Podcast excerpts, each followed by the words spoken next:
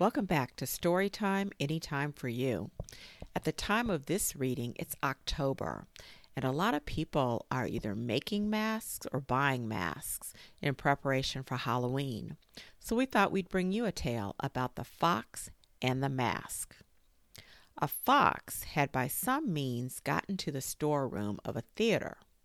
Suddenly he observed a face glaring down on him and became very frightened but looking more closely, he found it was only a mask, such as the type actors use to put over their face.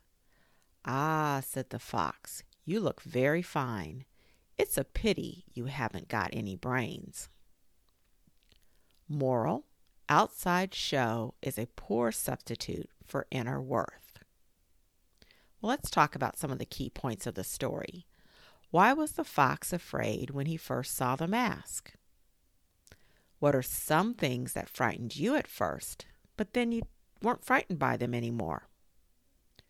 What did the fox mean when he said, It's a pity you haven't got any brains? Remember, the moral was outside show is a poor substitute for inner worth. How do you define inner worth? How do you see people show their inner worth? How do you define outside show? And why, in your opinion, is outside show a poor substitute for inner worth? Discuss these questions and your answers with people that you know, and certainly keep reading.